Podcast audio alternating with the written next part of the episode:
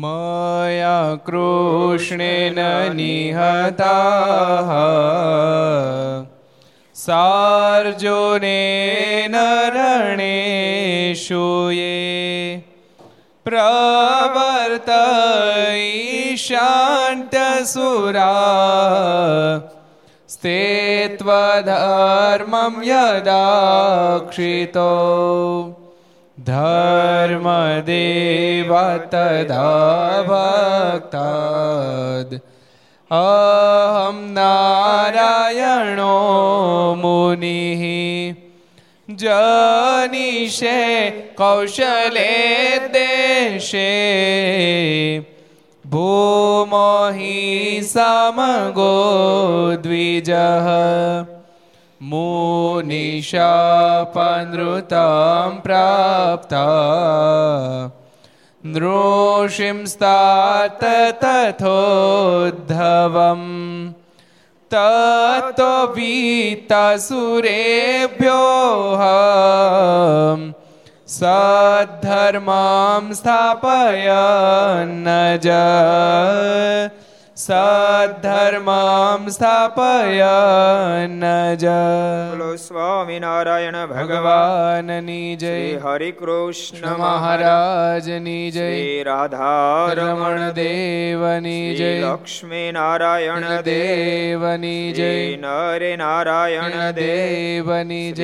गोपीनाथ जी महाराज नी जय। मदन मोहन जी महाराज नी जय। बालकृष्ण लाल की जय। रामचंद्र भगवान की जय। काष्ठभंजन देवनी जय। ओम नमः पार्वती पतये हर हर महादेव हर।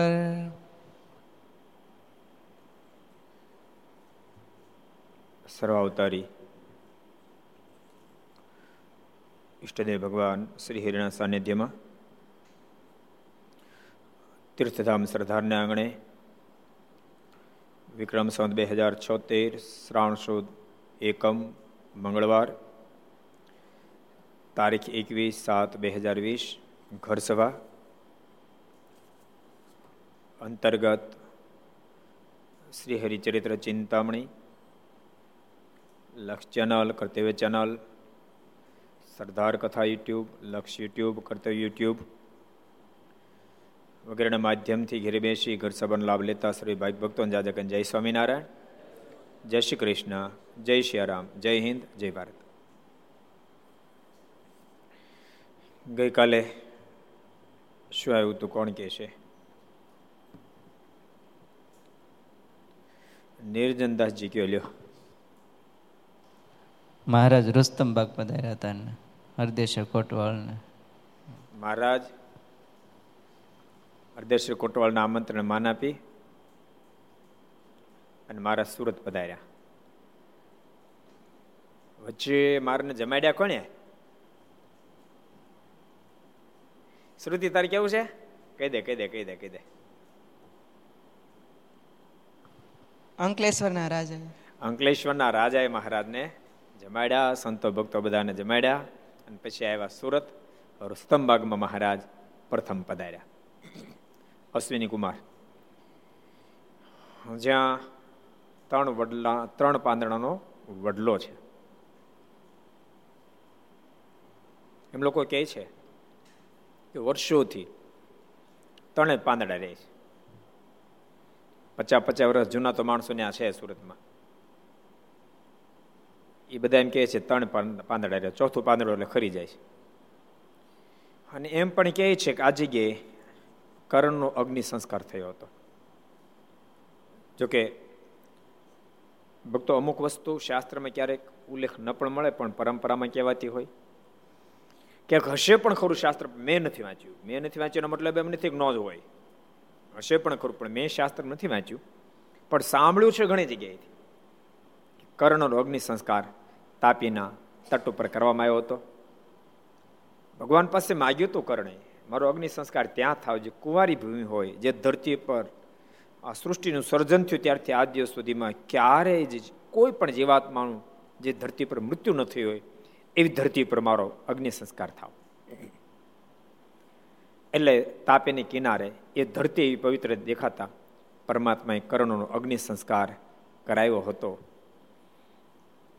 અને મને એમ છે કર્ણના વાઇબ્રેશનોથી જ કર્ણ મહાદાતાર હતો, જેવો તેવો દાતાર નહોતો, બહુ મોટો દાતાર હતો. તેમ પ્રસંગ તો કદાચ સાંભળ્યો છે, પણ ઘર સભાવાળા ઘણા બધા નહીં સાંભળ્યો હોય, કદાચ તમે પણ બધાએ નહીં સાંભળ્યો હોય, પણ કહી દઉં, હું તો કહી જ દેવાનો છું. કહી દઉં ને આનંદ સ્વામી, બસ આનંદ સ્વામીને પરમિશન મળી ગઈ. એક ફેરી દ્વારકાધીશે કર્ણને દાતારીને વખાણ બહુ કર્યા. આજે જ મેં યજ્ઞમાં કીધું હતું, વેરી હાર્ડ કામ હોય ને તો એ છે. કોઈના દુઃખની અંદર ભાગીદાર થવું એ કઠણ કામ છે, બીજાને દુઃખી થવું કઠણ કામ છે, તેમ છતાંય શક્ય બની શકે છે. નહીતર માણસની પ્રકૃતિ બીજાને દુઃખી જોઈને રાજી થવાની છે, પણ એવા પણ બહુ લોકો છે બીજાના દુઃખને જોઈને દુઃખી થાય, પણ બીજાના સુખને જોઈને રાજી થવું એ તો વેરી વેરી વેરી હાર્ડ કામ છે. બીજાના સુખને જોઈને રાજી થવું એ તો બહુ જ કઠણ કામ છે. તમે કલ્પના કરો, યુધિષ્ઠિર મહારાજા જેવા સત્યની મૂર્તિને પણ કર્ણની પ્રશંસા જ્યારે સાંભળે ત્યારે ખટકી, અર્જુને પણ ખટકી અને કીધું, માલિક તમે ક્યારના કર્ણની દાતારીને વખાણ કરો છો, અમે હું કાંઈ દાતાર નથી, અમે કઈ લુભ્યા છીએ? દ્વારકાધીશે કીધું, ના તમે દાતાર જ છો, પણ કર્ણની વાત જુદી છે. અરે પણ કૃપાના તમે કેટલું દાન કર્યું, ઠાકોરજી કે બધી વાત સાચી, પણ કર્ણની વાત જુદી છે. ન તો યુધિષ્ઠિરને હા પડી, ન તો અર્જુનને હા પડી. દ્વારકાધીશે કીધું કે આ કારણ વિનાનો સંઘર્ષ સર્જાય એવું આપણે કાંઈ કરવું નથી. ક્યારેક હું તમને દેખાડીશ કે કોણની દાતારી. ક્યારેક ક્યારેક એવું ખબર છે, કારણ વિનાનો સંઘર્ષ સર્જાય. ઘણા વર્ષો પહેલાં આપણે જેતપુર રહેતા હતા ને, ત્યારે એ ફણેની જે જગ્યાએ ગુરુ રામાનંદ સ્વામીનો અગ્નિ સંસ્કાર થયો, એ જગ્યા આપણા હાથમાં નહોતી, પણ ખરીદી. જેતપુર મંદિરમાં આપણે ગુરુ કોઠે રહેતા ત્યારે ખરીદી, અને પછી વાડીએ જરાક એ જગ્યા ખરીદીને આંટો મારવા ગયા હતા. રસ્તામાં આવતા હતા જીપતી જીપ, એ ઘરી વખત કે વાણમાં છે ને જાર મોટે પાટલે વાવી છે, બીજા કે મોટે પાટલે ભેળી ન થાય, નાને પાટલે વાવી છે. એટલે કે નાને પાટલે ખડ થઈ જાય, કે જાર થવા ન દે. એ સંઘર્ષમાં આપણા મનમાં આપને એમ લાગે બે બથો બથા આવશે. ગુરુ કહેલા હજી તો વરસાદ થાય તો વાવશું ને, કે અત્યારથી તો વાવી નથી, સા નાખ્યા નથી, ત્યાં બોલો ઝઘડો કરી બેઠા. એટલે ક્યારેક કારણ વિનાનો સંઘર્ષ સર્જાઈ જાય.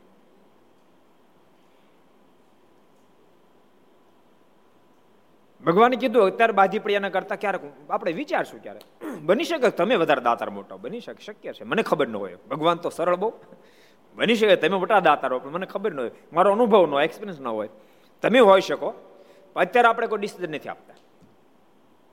અને થોડા દાડા થયા અને ભગવાન એવી માયા રચી, ભયંકર વરસાદ થયો, જોરદાર વરસાદ થયો. એને યુધિષ્ઠિર મહારાજને મહેલે 500 સાધુ આવ્યા, પલ્લેલ કપડાં બધા ભીંજાઈ ગયેલા. હે મહારાજા, અમારા બધાના વસ્ત્રો ભીંજાઈ ગયા છે, ઠંડી બહુ ચડી છે, માટે થોડા લાકડા આપો ને, તમે તાપીએ ટાઢ ઉતરે. યુધિષ્ઠિર મહારાજે તરત જ માણસોને આજ્ઞા કરી, આ મહાત્મા પુરુષને જો એટલા લાકડા આપી દો. સિપાહીઓ ગયા, 15-20 મિનિટમાં પાછા આવ્યા ને કીધું કે માફ કરજો નામદાર, વરસાદ એટલો બધો થયો છે કે બધા લાકડા ભીંજાઈ ગયા છે, એક કટકો એવો નથી કોરો હોય તો કેવી રીતે અગ્નિ થઈ શકશે? યુધિષ્ઠિર મહારાજાએ પેલા સંન્યાસી મહાત્માને કીધું કે મારી લાચારી, મારી મજબૂરી છે, મારા લાકડા આપવા છે, એનું આપવા રેડી છું, જોતા તમતા લઈ જાઓ, પણ બધા ભીના છે, કોરું લાકડું નથી. ત્યારે સંન્યાસી મહાત્મા બધા કે ભીના લાકડામાં આગ થોડી થાય, અગ્નિ થોડી લાગે, અમારી ટાઈટ ઉતરે નહીં, કાંઈ વાંધો નહીં, તમારી કાંઈ મજબૂરી છે, અમે રાજી છીએ તમ તારે, એમ કહીને ચાલતા થયા. દ્વારકાધીશ ત્યાં જ ઉભા હતા. યુધિષ્ઠિરનું કાંડું પકડ્યું, અર્જુનને કીધું હારે હાલ, આ ક્યાં જાય છે આપણે જોઈ ખરા. અને 500 સાધુ સીધા કર્ણ મહારાજાને મેં લઈ ગયા. કર્ણ મહારાજા પધારો પધારો મહાત્માજી પધારો, શી આજ્ઞા? વરસાદ બહુ થયો છે અને અમારા બધાને શરીર ભીંજાઈ ગયા છે, વસ્ત્રો ભીંજાઈ ગયા, ટાઢ બહુ ચડી છે, તે કૃપા કરી લાકડા આપો તાપી અને ટાઢ ઉતરે. કરણે આજ્ઞા કરી દીધી, માણસો જાઓ મહાત્મા પુરુષને જો એટલા લાકડા આપો. એ પાછા આવ્યો 15 મિનિટ પછી, નમદાર લાકડા બધા ભીંજાઈ ગયા, એટલો બધો વરસાદ થયો છે જેથી કરીને લાકડા બધા પલળી ગયા છે. આટલા શબ્દ કર્ણ મહારાજે સાંભળ્યા એટલે તરત રાણી રાજકુમારને બોલાવ્યા અને રાજકુમાર રાણીનું કાંડું પકડીને કે નીકળો મહેલની બહાર. પોતે નીકળ્યો, રાજકુમાર રાણી બેને મહેલ બહાર કાઢ્યા અને શિપાઈને કીધું, શિપાયો આ મહેલ આખો લાકડાનો બન્યો છે, આખો હળગાવી દો. કે આ ત્યાં સુધી આગ નહીં બુજાય જ્યાં સુધી આ 500 સાધુની ટાઈટ ન ઉતરે. અને એટલી જ આ કર્ણ મહારાજે આજ્ઞા કરી. દ્વારકાધીશ યુધિષ્ઠિરને સામે અર્જુનને સામે જોયું, બોલ્યા કાંઈ નહીં, મોઢું મલકાયું, ખાલી મોઢું મલકાયું, કેમ છો, હાઉ આર યુ. યુધિષ્ઠિર મહારાજાને અર્જુન બે દ્વારકાધીશના પગમાં પડ્યા, કૃપાનાથ આપ કહેતા હતા વાત નહોતી મનાતી, પણ અમે સ્વીકાર્ય કરીએ છીએ કે ધરતી પર કર્ણ જેવો કોઈ દાતાર નથી.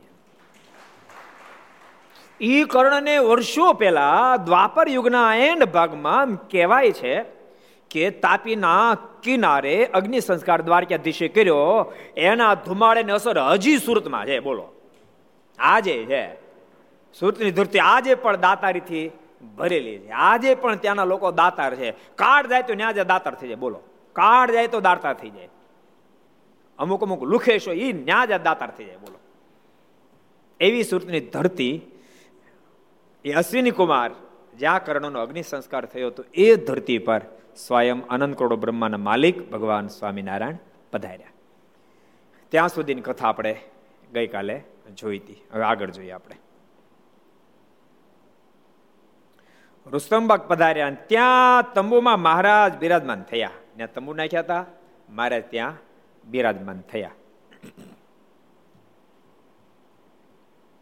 પછી મૂળજી બ્રહ્મચર્ય થાળ કર્યો, તે મહારાજ જમ્યા ને બ્રાહ્મણોએ રસોઈ તૈયાર કરી, તે સંત તથા પાર્ષદ વગેરેને જમાડ્યા.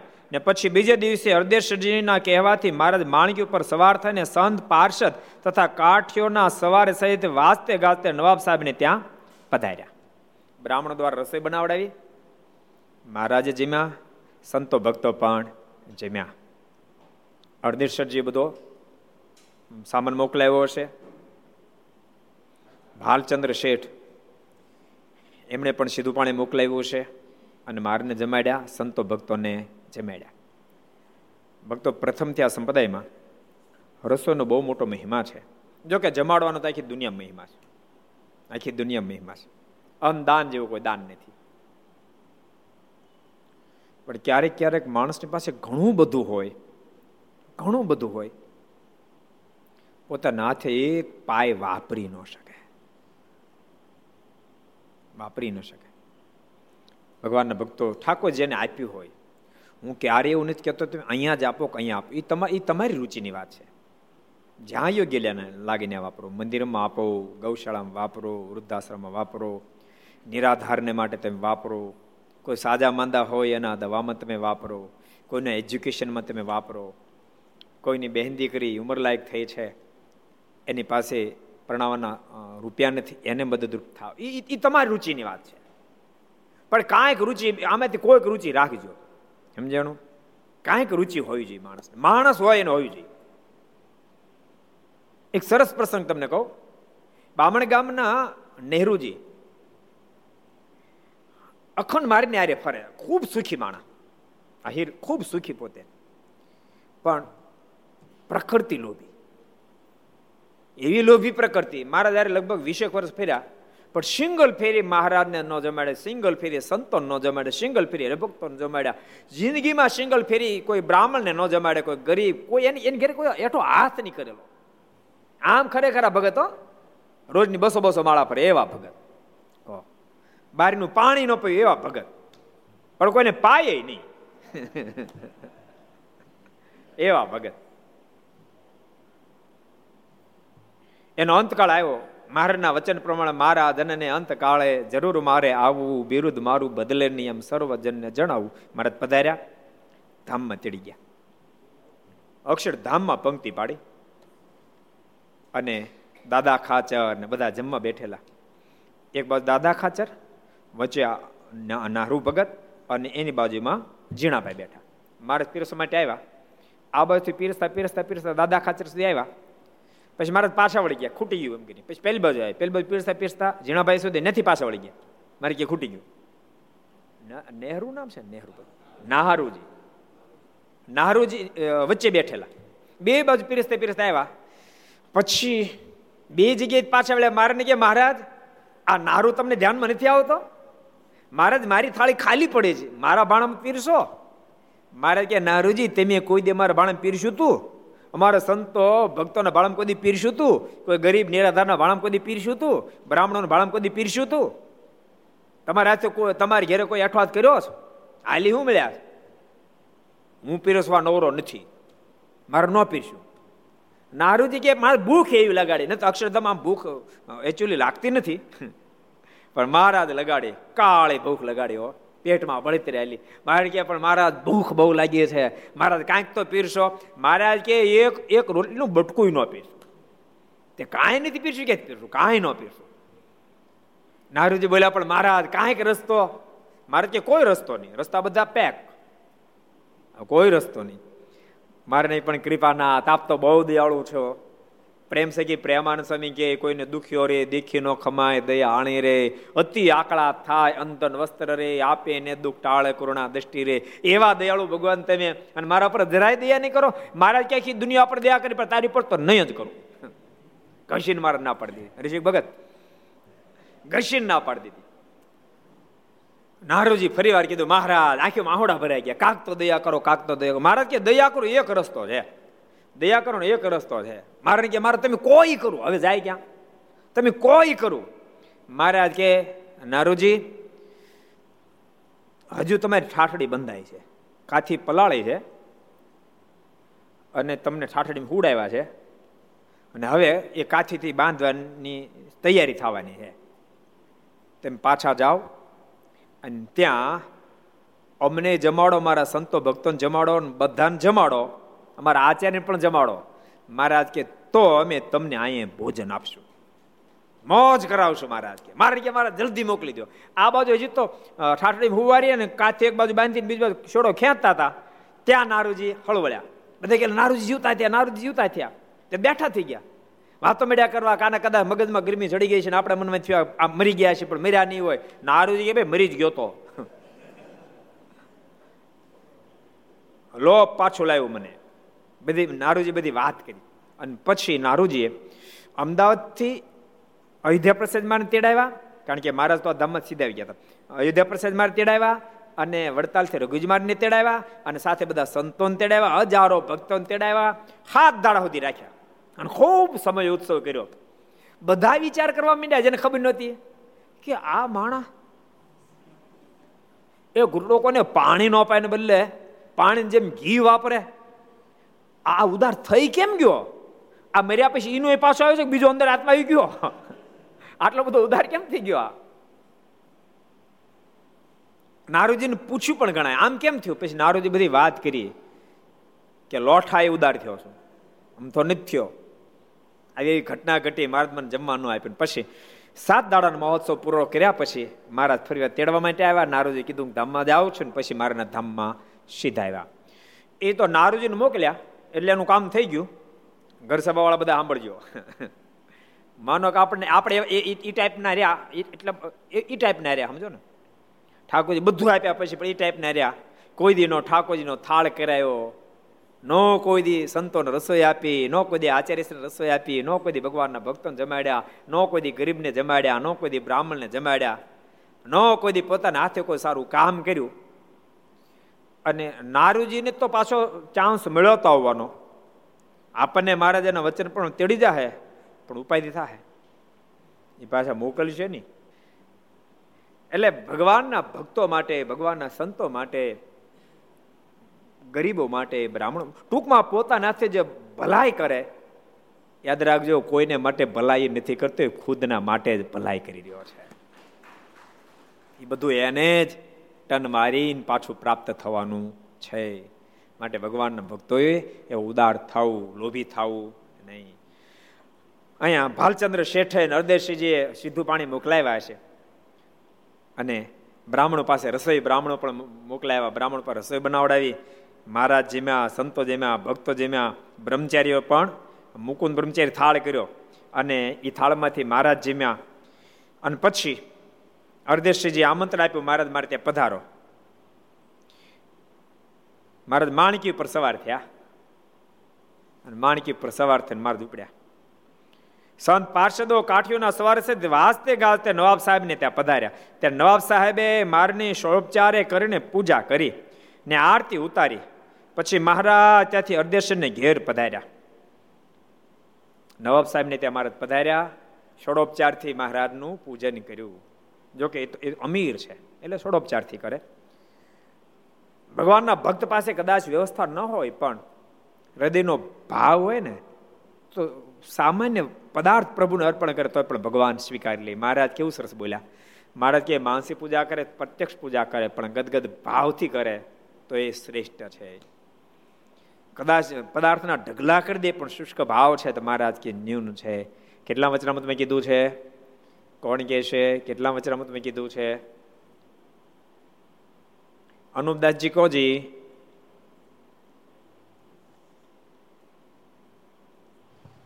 સાળંગપુરનું ત્રીજું. સાળંગપુરના ત્રીજા વચનામૃતમાં ભગવાન સ્વામિનારાયણ વાત બતાવી છે. ભગવાન તો ભક્તના ભાવને આધીન બની છે. એક સરસ પ્રસંગ તમને સંભળાવું.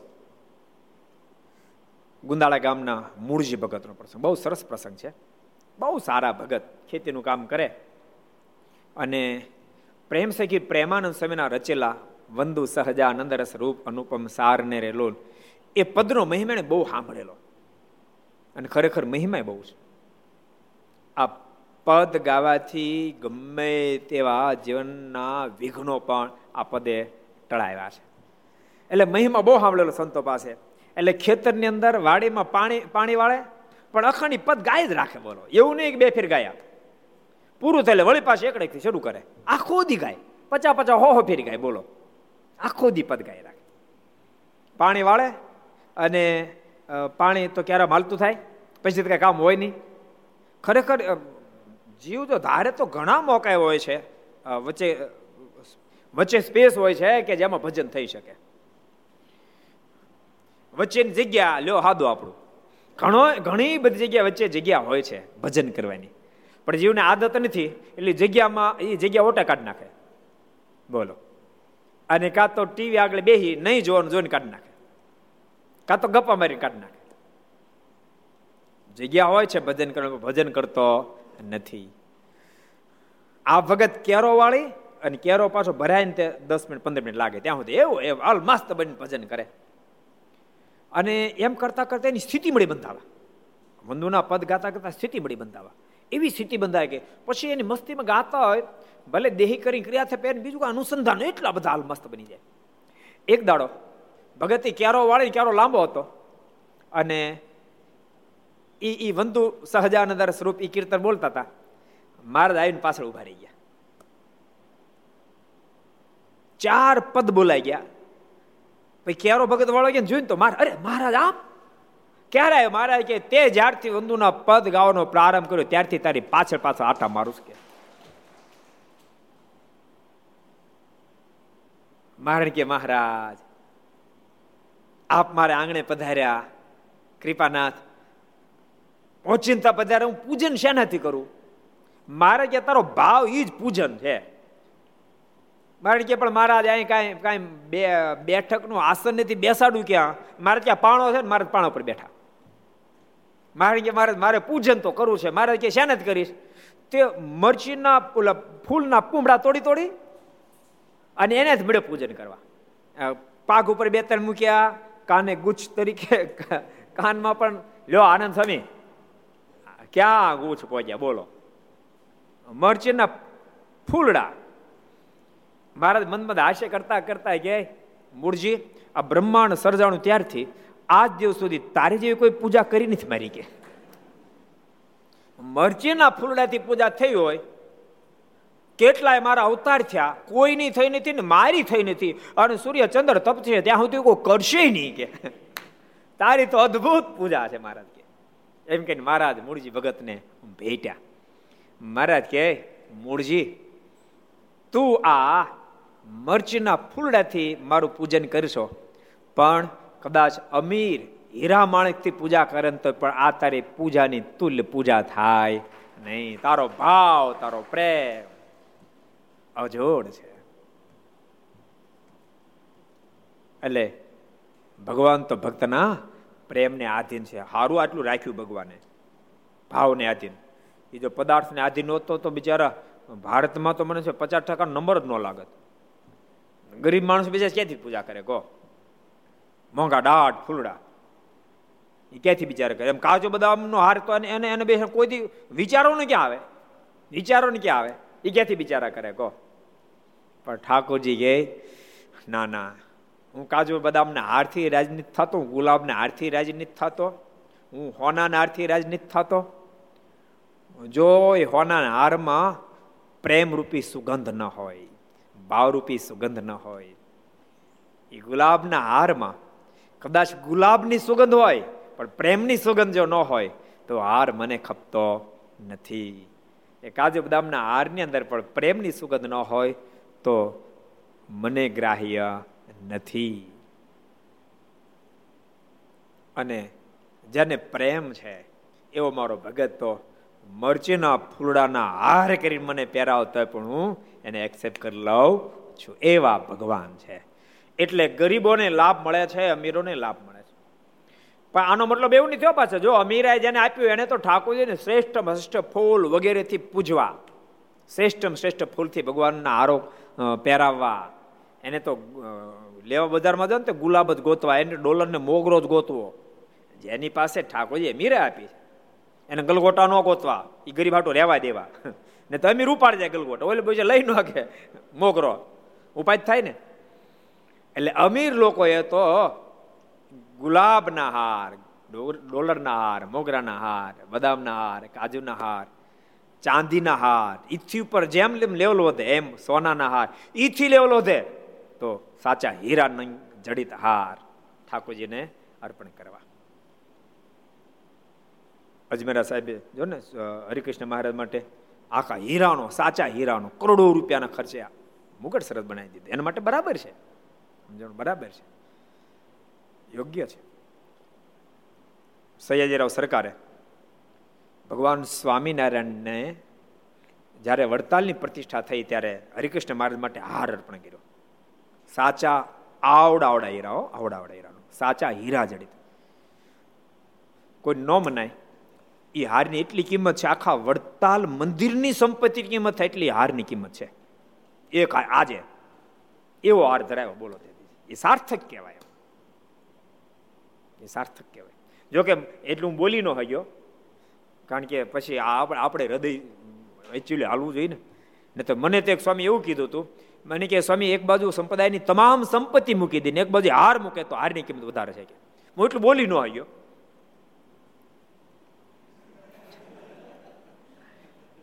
એટલું તો માણ બોલી હગ્યો કે વડતાલની સંપત્તિ જેટલી એના કરતાં જાજી કે એટલું તો માણ બોલી હગ્યો.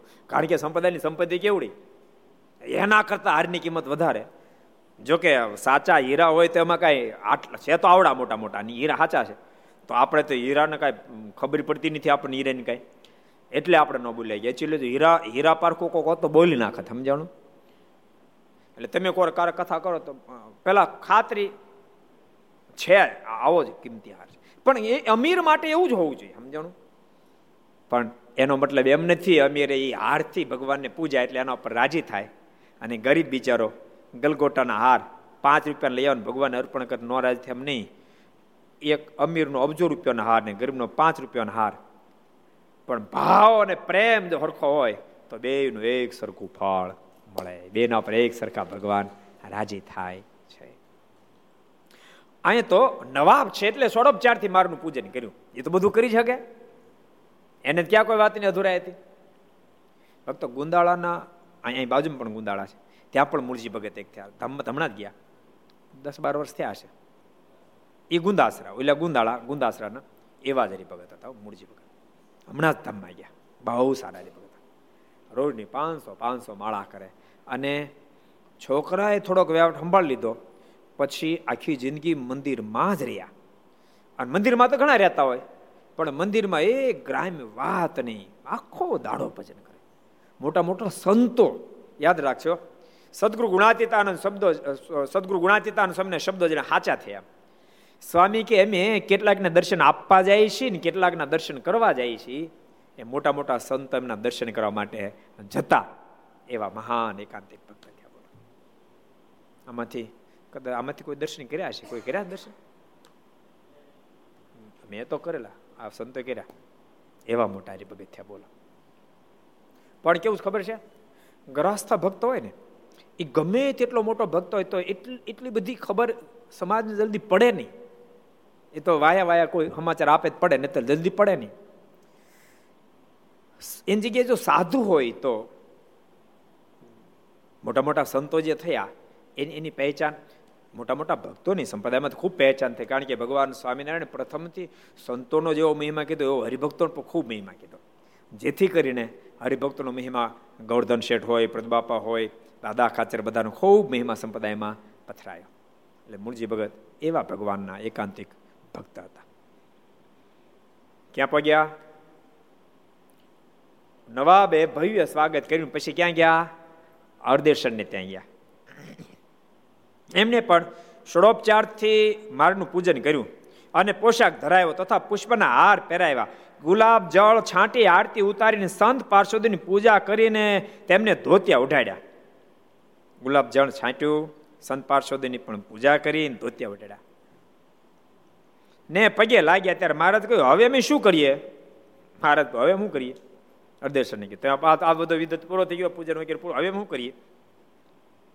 ત્યાંથી અર્ધેશ્વરજી કહે, દાદા ખાચરની ઘેર જે કરતા હો તે અહીં કરો. હોશિયાર માણા, દાદા ખાચર ઘેર કરતા અહીં કરો, બસ, નવું કઈ નહીં.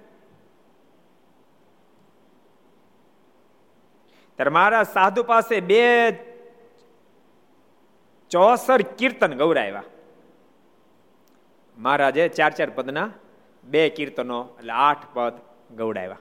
જોકે મહારાજ ગમે ત્યાં જાય ને તોય સંગીતકાર, એ બધા સંતો બધા સાથે હોય, વિદ્વાન શાસ્ત્રીઓ હોય, સંગીતકાર એવો હોય. મારે કહેતા ને, મહેરબાની કરીને નામ નહીં લેતો, એમ સહન કરી ત્યાંથી વાંધો નહીં, બાકી શાસ્ત્રથી લડવું હોય તો આવી જાય, શસ્ત્રથી લડવું હોય તો આવી જાય. કે શાસ્ત્રથી લડવું હોય તમારા વિદ્વાન સંતો બેઠા છે, અને શસ્ત્રથી લડવું હોય તો અમારા બધા દરબારો ભક્તો બેઠા છે, એમ મહારાજ કહેતા.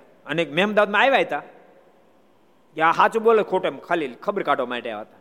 એ ગયા પછી કોઈ આવ્યા જ નહીં, ભૂકા કાઢ નાખ્યા દરબારો, ખરી શૂરતા દેખાડ્યો, બાકી ભૂગા કાઢી નાખ્યા એક જ ફેરી સિંગલ. એટલે મહારાજ સાથે સંતો, સંગીતકાર, સંતો બધા સાથે હોય, ગમે ત્યાં જાય. સુરત થી જ મહારાજ ધરમપુર ગયા. સરસ પ્રસંગ યાદ આવી ગયો તમને. ધરમપુર સુરત થી જ મહારાજ પધાર્યા હતા. કુશળ કુરુબાઈ ખૂબ મહારાજનું હાથીની અંબાડી ઉપર બેસાડીને સ્વાગત કર્યું.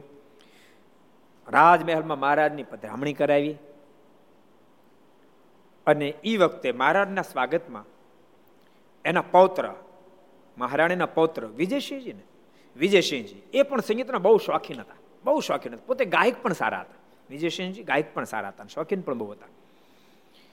મહારાજના સ્વાગતમાં બહુ બધા સંગીતકારોને બોલાવેલા, અને બધા સંગીતકારો આવ્યા. વિજયસિંહ કીધું કે મહારાજ, આ બધાને આપને રાજી કરવા માટે કાંઈક ગાવાનો સંકલ્પ છે તો ગાય. મહારાજ કે જરૂર ગાવ, અમને બહુ ગમશે. પેલા બધાએ ગાવણું કર્યું, પણ ગાવણું કરતા કરતા એના મનમાં સંકલ્પ થયો કે આ સ્વામિનારાયણ આવું તો કોઈ સાંભળ્યું જ નહીં ને, આ પહેલી ફેર સાંભળ્યું છે ને, આવું એને કોણ સંભળાવે, અમારી જેવા ગાયકો એને ક્યાંથી મળ્યા હોય, આવું તો ન સાંભળ્યું હોય ને, એમ મનમાં એમનો સંકલ્પ મળ્યો થાય. અને ગાવણું જ્યારે પૂરું થયું ત્યારે મહારાજને કહે કે કેમ લાગ્યું? મારે કે સરસ લાગ્યું. મારે કે મારા સંતો પાસે થોડું ગૌડાવી. એ કે તમારા સાધુને ગાતા આવડે છે? મારે કે તમારે જેવું તો ના આવડે, પણ થોડા વિષ્ણુપદ ગાતા આવડે છે, તો વાંધો ને, ગૌડાવો. મહારાજને આર્યા સંગીતકારો એટલે દેવાનંદ સ્વામી, પ્રેમાનંદ સ્વામી બધા હારે હતા. મહારાજે સંગીત મંડળી બોલાવી, આવી ગયા બધા પોતપોતાના વાજન, કોઈ સિતાર લઈને, કોઈ સારંગી લઈને, કોઈ વીણા લઈને, કોઈ તબલા ને કોઈ ઢોલક ને કોઈ બધું લઈને આવી ગયા અને સંતો ગોઠવાઈ ગયા. એમાં દેવાનંદ સ્વામી વીણા મેળવતા હતા અને સ્વામીજી વીણા મેળવતા હતા, સૂર વીણા મેળવતા બધા તારને ખેંચે એમાં જે સૂર નીકાળતા સ્વામીનો જે સૂર મળતો હતો, ઓલા સંગીતકારો પરસ્પર માથા મળ્યા ધૂણાવા અને સ્વામી હજી વીણા મેળવી રહ્યા ત્યાં ઓલા સંગીતકારો દેવાનંદ સ્વામીને કહે કે અમારું પાણી રહે એવું અમને લાગતું નથી, અહીં કે મારે દયા કરજો ને અમારું પાણી રાખજો, અમારી લાજ ન જાય. સ્વામી મોઢું મલકાયું, કશું બોલ્યા નહીં, મારીને આજ્ઞા થઈ અને સ્વામી સંતોએ વિષ્ણુપદ ગાયા અને એમાં પછી તો દેવાનંદ સ્વામીને ઘડીક પ્રેમ શીખી પ્રેમાનંદ સ્વામી કહે બાકી મૂકે બગડાટે બોલાવી દીધી. ઓલા બધા તો આમાં જોઈએ જ રહ્યા, આ હું આવું તો કોઈ દી સાંભળ્યું નથી જિંદગીમાં, મારેથી કેમ લાગે? કૃપાનાથ માફ કરજો, અમારા મનમાં અહંકાર હતો કે અમારી જેવો કોઈ ગાયક નહીં હોય, પણ આ બધાય તો મહાપ્રકાંડ સંગીતકારો છે, અમે તેને આગળ જે એકડા ઘૂંટી શકીએ. વિજયસિંહ પણ જોઈ રહ્યા, મારા રાજી બહુ થયા. સોનાના તારથી ભરી ડગલી મારે પહેરી હતી, એ મારે સોનાના તારથી ઉતારી દેવાનું આમ ફેરવી. મહારાજ કે મારા સાધુના સોના તારવાળી શું કામ લાગે, એને કઈ કામ નથી. એમ કહીને મહારાજ એટલે સંગીતકારને આપી, લ્યો આ તેમ રાખો, કે આ બહુ કિંમતી છે, લાખોની કિંમતની છે. મારે કે સોનાના તારથી ગૂંથી લી.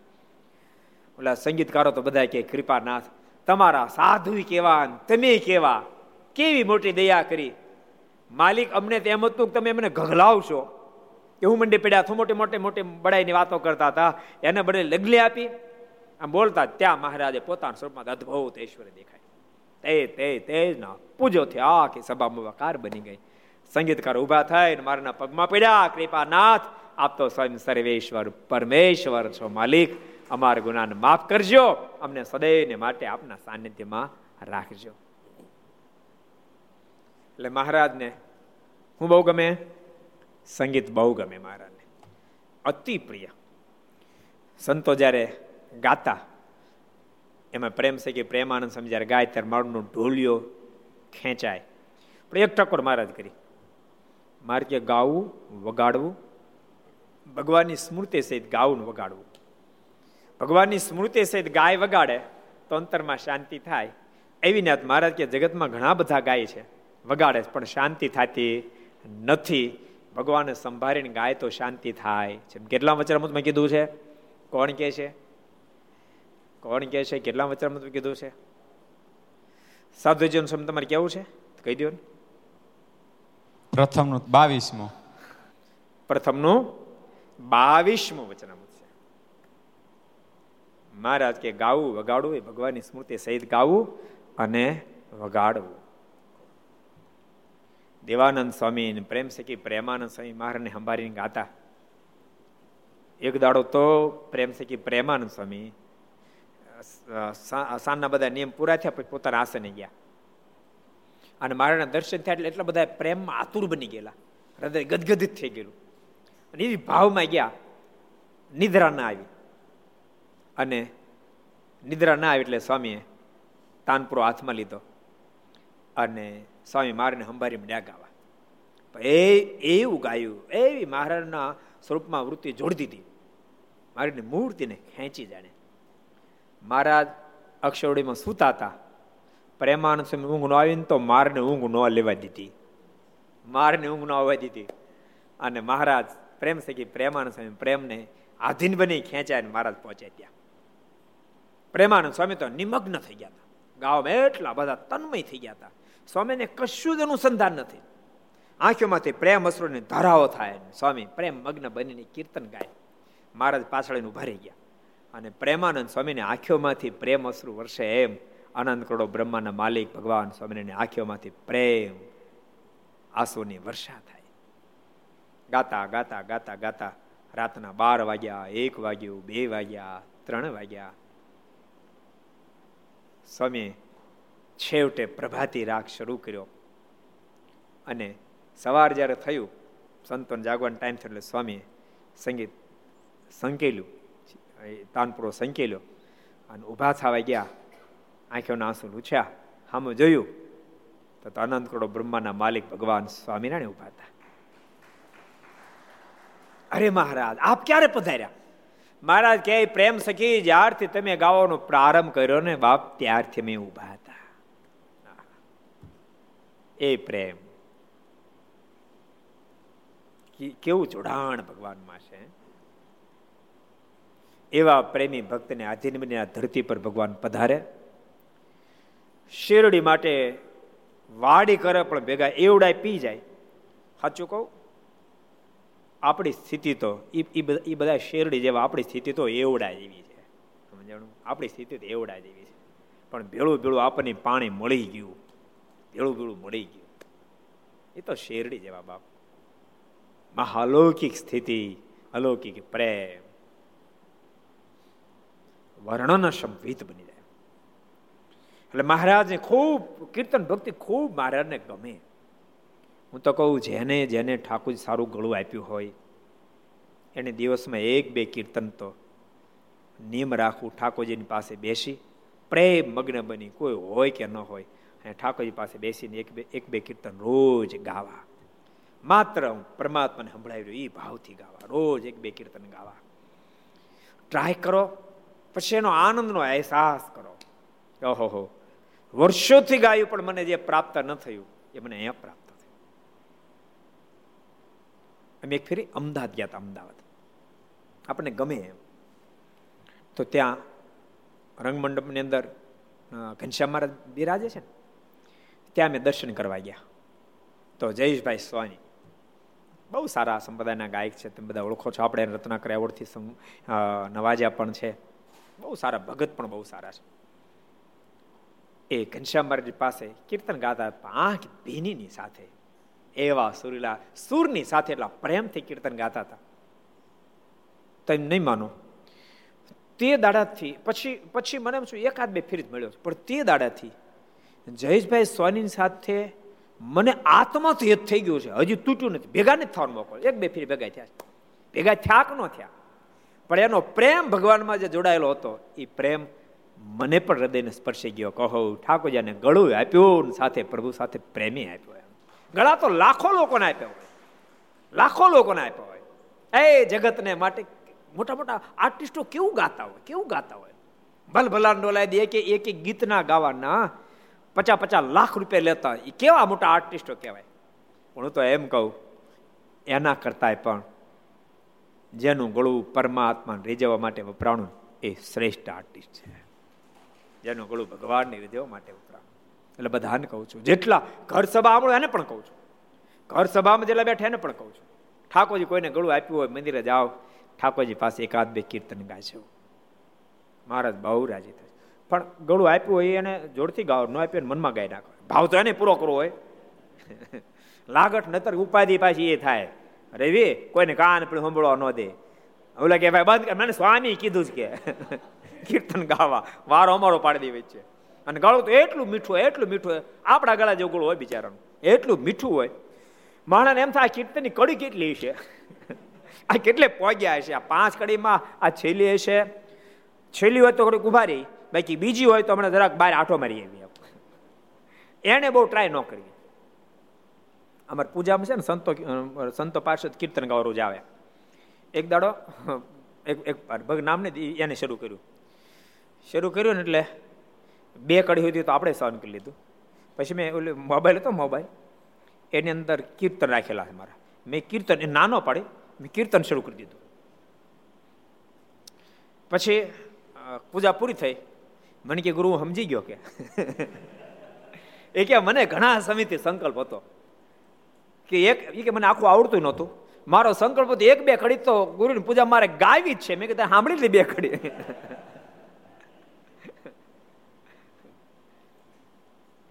પણ જેને ઠાકોરજી ગળું આપ્યું હોય, જેનો કંઠ મીઠો સવારનો પોનો ગાતો ને તો આખું વાતાવરણ ચેન્જ થઈ જાય, વાતાવરણ આખું દિવ્ય દિવ્ય દિવ્ય થઈ જાય. ચાતુર્માસમાં નિયમ રાખો બહુ, રોજ ઠાકોરજી ભાઈ 1 કે 2 કીર્તન, મૂર્તિના કીર્તનો. અને આપણા પર તો કેટલી મોટી મહેરબાની નંદ સંતો કરી છે, ઢગલા મોઢે કેટલા કીર્તનો ભગવાનમાં તન્મય બને લખ્યા છે. અને યાદ રાખજો, કીર્તન કોઈ પણ રચના બે રીતે થાય, એક અનુભવ સિદ્ધ હોય, બીજી અનુમાનથી હોય. આપણું સાહિત્ય એમાં પદ્ય સાહિત્ય તો 99% બધું જ અનુભવ સિદ્ધ છે. 10% એટલા માટે મેં 1% રોક્યું, કારણ કે ત્યાર પછી જે પદ્ય રચાયો એ અનુભવ સિદ્ધ પણ હોઈ શકે, આપણને ખબર નથી. અનુભવ સિદ્ધ ને અનુમાન પણ હોઈ શકે, પણ મારના સમકાલીન સમયમાં લખાયેલું તમામ સાહિત્ય તો 100% અનુભવ સિદ્ધ સાહિત્ય છે. ભગવાનની આંખની સાથે આંખ મેળવી, એને ક્યારેક મારની પાઘડી ગમી ગઈ ત્યાંના ઉપર એ નછાવર થઈ ગયા, ક્યારેક કંઠનો હાર ગમી ગયો, ક્યારેક મારની આંખનું મટકું ગમી ગયું, ક્યારેક હાથનું લટકું ગમી ગયું, ક્યારેક મારની ચાલ ગમી ગઈ અને ફના થઈ ગયા. એટલે જેને ઠાકોરજી મહેરબાની કરી હોય ભગવાનના ભક્તો, સંતો, હરિભક્તો બધાને કહું છું, ગાજો, બહુ આનંદ આવશે. મહારાજે બહુ રાજી થાય, મારાને મનમાં થાય હજી સુરલું કરું કરું, હજી સુરલું કરું, સુરીલું કરું. મારે વધારે સારું મીઠું તિલક હો ગાતા રહેજો, જન ઠાકોરજી ગળું આપ્યું હોય. મહારાજ કે અમે શું કરીએ? મારે કે મારા દાદા ખાતના દરબારમાં જે કરો એ કરો.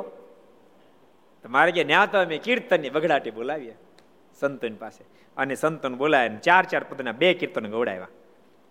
પછી માણકી મંગાવીને તે ઉપર સવાર થયા અને ઘોડેને ચોક વચ્ચે કુંડાળે નાખી. મહારાજ માણકી પર સવાર થયા અને ગોળ ગોળ ગોળ ગોળ માણકીને મહારાજે ફેરવી કુંડાળે નાખી.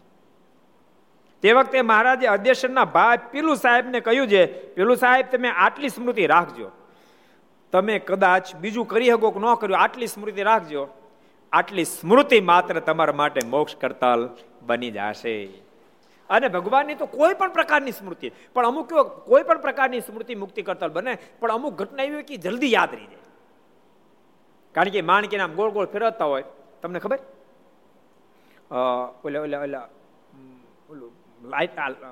અગ્નિના હાથમાં આમ ગોળ ગોળ ફેરવે, કાકડો કાકડો કાકડો ગોળ ગોળ, કાકડો તો એક જ હોય પણ આમ ફેરવતો ને તો રીંગ થઈ જાય, કાકડા નાખી રીંગ થઈ જાય, એમ લાગે ગોળ ગોળ અગ્નિ છે, હોય તો એક જ જગ્યાએ રીંગ થઈ જાય. એમ મારે એવી રીતે માણકી ફેરી ગોળ ગોળ, જાણે માણકીની રીંગ થઈ ગઈ. પીલુ સાહેબને અખંડ મહારાજ દેખાવા મળ્યા, એટલા બધા એકાકાર બની ગયા. મહારાજ બહુ રાજી થયા અને મહારાજ કે પીલુ સાહેબ, અત્યારે અમે તમારા ચિત્તમાં આજે પ્રવેશ કરી ગયા હતા, તમને જેવું દેખાતું એવું બસ ખાલી યાદ રાખજો, તમારો બેડો પાર થઈ જાહે અને અંતે મેં તમને દિવ્ય ધામ આપી દઈશું. પીલુ સાહેબ તમે આટલી સ્મૃતિ રાખજો, એમ કહીને તે લીલાની સ્મૃતિ રખાવી. પછી ત્યાંથી ગાતે વાતે ઉતારે પધાર્યા. પછી મારે ત્યાંથી ઉતારે પધાર્યા ને આંબલે હિંડોળો બાંધ્યો હતો, તે ઉપર બેસીને ઝૂલ્યા ને સાંજે આરતી કરીને ધૂન બોલ્યા. આંબલી હિંડોળો બાંધ્યો હતો. અમુક લીલા હાવ બિલકુલ સિમ્પલ હોય, પણ ભૂલતા નહીં ભગવાનની પ્રત્યેક લીલા મુક્તિ કરતલ હોય. એ દિવ્ય દેખાય તોય ભલે, સિમ્પલ દેખાય તોય ભલે. જન્મ કર્મશ્ચ મે દિવ્ય યો વેતિ તત્વતઃ ત્યક્ત્વા દૈ પુનર્જન્મ નયતિ મામેતી સો અર્જુન. દ્વારકાધીશ ગીતામાં બોલે, હે અર્જુન, મારી પ્રત્યેક લીલા એક મુકાથી મામાને પતાવી દો ઈ લીલા હોય તોય ભલે, અને માસી પૂતનાને ઘડીના છઠ્ઠા ભાગમાં પ્રાણ રહિત કરી દો તોય ભલે, શક્ટાસુર મને મારવા માટે આવ્યો હોય એને પતાવી દો તોય ભલે, વત્સાસુર મને મારવા માટે આવ્યો હોય એના ટાટિયા પકડીને ગોળ ગોળ ફેરવી અને પાણા સાથે પછાડીને મારી નાખું તોય ભલે, અને કાળીઓ ના આવે અને હું એનાથી ભાગવા માંડું તોય ભલે. અર્જુન, હું વત્સાસુરને ગોળ ગોળ ફેરવું અને પૂર્ણ ઐશ્વર્ય દેખાડું અને કાળયવનથી ભાગું અને કાયર પણ દેખાડો, પણ બે મારી લીલા એ દિવ્ય જ છે. અર્જુન, મેં વત્સાસુરને ગોળ ગોળ ફેર્યો, એથી એમ નથી માનવું કારણ કે ભગવાન બહુ સામર્થ્ય છે. અને હું કાર્યવંતથી ભાગું એટલે એમ માનવાની જરૂર નથી કે મારી પાસે સામર્થ્ય નથી, પણ જે ઘડીએ મને જેવી લીલા કરવાની મોજ આવે, હું તો મારી મોજમાં ઝૂમતો હોઉં, એ મારી મોજમાં હું ઝૂમતો હોઉં ને એને જે દિવ્ય ભાવથી સ્વીકારી લે એ બધાને હું પણ મોજમાં ઝૂમતા કરી મૂકું, જન્મ મરણના ફંદમાંથી એને બહાર કાઢી નાખું. એટલે ભગવાનની પ્રત્યેક લીલા દિવ્ય જ હોય. ભગવાનના ભક્તો ઘર સભા જેટલા સાંભળો છો, આ બધાને કહું છું કે તમે તમારા સંતાનો અંદર પણ આ વસ્તુ રેડજો, આ વસ્તુ રેડજો. ને તો હવે જેમ જેમ અંગ્રેજી માધ્યમ વધતું જાય છે તેમ તેમ પશ્ચિમનું સાહિત્ય એના સંસ્કારો એ આપણે અંદર રેડાશે. એ લોકો પ્રશ્નો એવા ઉઠાવે કે તમારો હિન્દુ ધર્મ કેવો હશે? અપાણાને પૂજે, ઝાડવાને પૂજે, ઝાડવામાં ભગવાન છે, પાણામાં ભગવાન છે, પથ્થરમાં ભગવાન, પહાડમાં ભગવાન હોય, આવો તમારો ધર્મ કેવો છે? પણ ભક્તોને ખબર નથી અમે પૂજીએ છીએ બરાબર છે. મારે બહુ સરસ પ્રથમના 64માં વચનામૃતમાં વાત કરી છે. મહારાજ કે પરમાત્મા તત્વ કેવું છે? મહારાજ કે ક્યારેક દ્રષ્ટાને દ્રશ્ય એવા જે સર્વે આત્મા, એની અંદર અમે અંતર્યામી સ્વરૂપે બિરાજતા હોય, કાર્ય કરતા હોય, ત્યારે અમને દ્રશ્ય સ્વરૂપે વર્ણવ્યા હોય અને દ્રષ્ટાના આત્મા તરીકે અમને જ્યારે લીધા હોય અને અમે કાર્યરત હોય ત્યારે અમને દ્રષ્ટા તરીકે વર્ણવ્યા હોય, પણ અમે દ્રશ્ય અને દ્રષ્ટા બે થકી ન્યારા છે. એનો મતલબ દાખલા તરીકે પીપળો છે, પીપળો તો પીપળાની અંદર એનો આત્મા છે, એ આત્મા છે તે પીપળાનું પૂજન થાય છે. શું કામ પૂજન થાય છે? તો કે એ પીપળાની અંદર આત્મા રહેલો છે, આત્માની સાથે જ પીપળો છે, ત્યારે આત્માની અંદર પરમાત્મા બિરાજમાન છે પણ પીપળા સાથે છે. તો આત્માને વળગ્યું દ્રશ્ય, એની સાથે પરમાત્માનું અવલોકન છે કે પરમાત્મા દ્રષ્ટા અને દ્રશ્યના માધ્યમથી દર્શન આપી રહ્યા છે. આ પીપળામાં એ પરમાત્માનું અંતર્યામીપણું વ્યાપક છે, એ ભાવથી આપણે પીપળાનું પૂજન, આમાં મારા ભગવાન બિરાજી રહ્યા છે, એ ભાવથી ભગવાનનું પૂજન છે. પરમાત્મા તે થકી ન્યારાજ છે, ભગવાન તો એ થકી ન્યારાજ છે. એટલે આ વાતને જો આપણે આપણા શાસ્ત્રમાં ઊંડા નહીં ઉતરીએ, આપણે આપણા હિન્દુ ધર્મના જ્ઞાનમાં ઊંડા નહીં ઉતરીએ તો આપણી મતિને ફેરવી નાખશે. હવે એને તો આ ધરતી પર ભગવાન આવ્યા દેખાતા નથી કોઈ દાડો, એ આપણને શું જ્ઞાન આપવાના?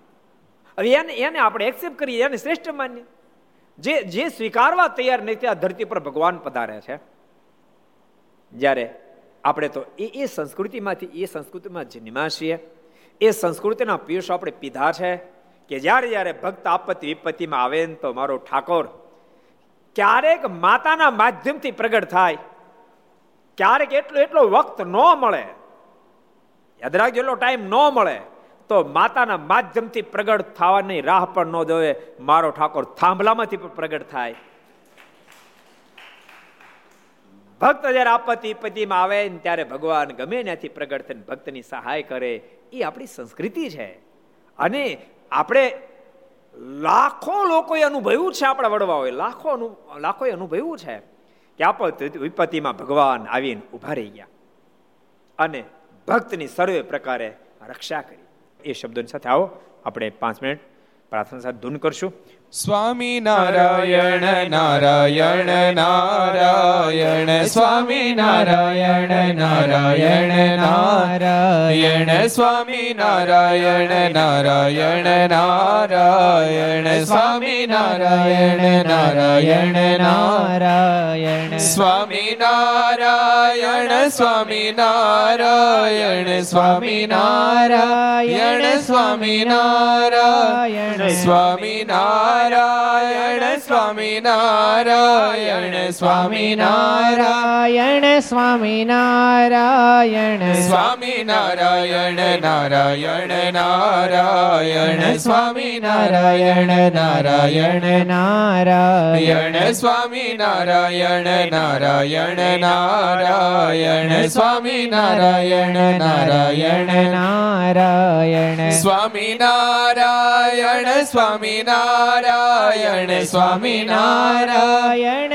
સ્વામી નારાયણ સ્વામી નારાયણ સ્વામી નારાયણ સ્વામી નારાયણ સ્વામી નારાયણ નારાયણ નારાયણ સ્વામી નારાયણ નારાયણ નારાયણ સ્વામી નારાયણ નારાયણ નારાયણ સ્વામી નારાયણ નારાયણ નારાયણ સ્વામી નારાયણ સ્વામી નારાયણ સ્વામી નારાયણ સ્વામી નારાયણ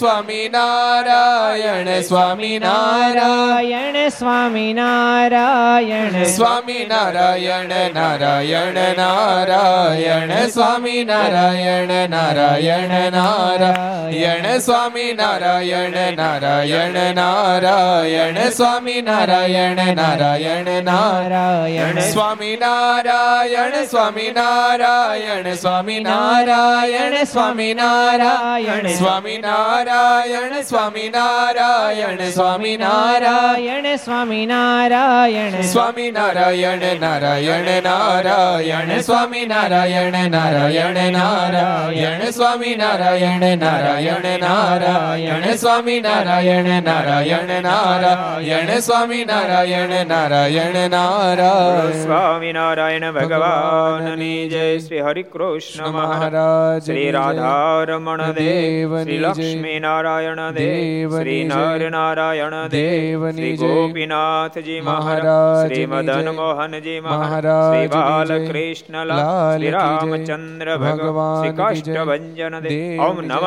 પાર્વતી પતય. હર હર મહાદેવ હર.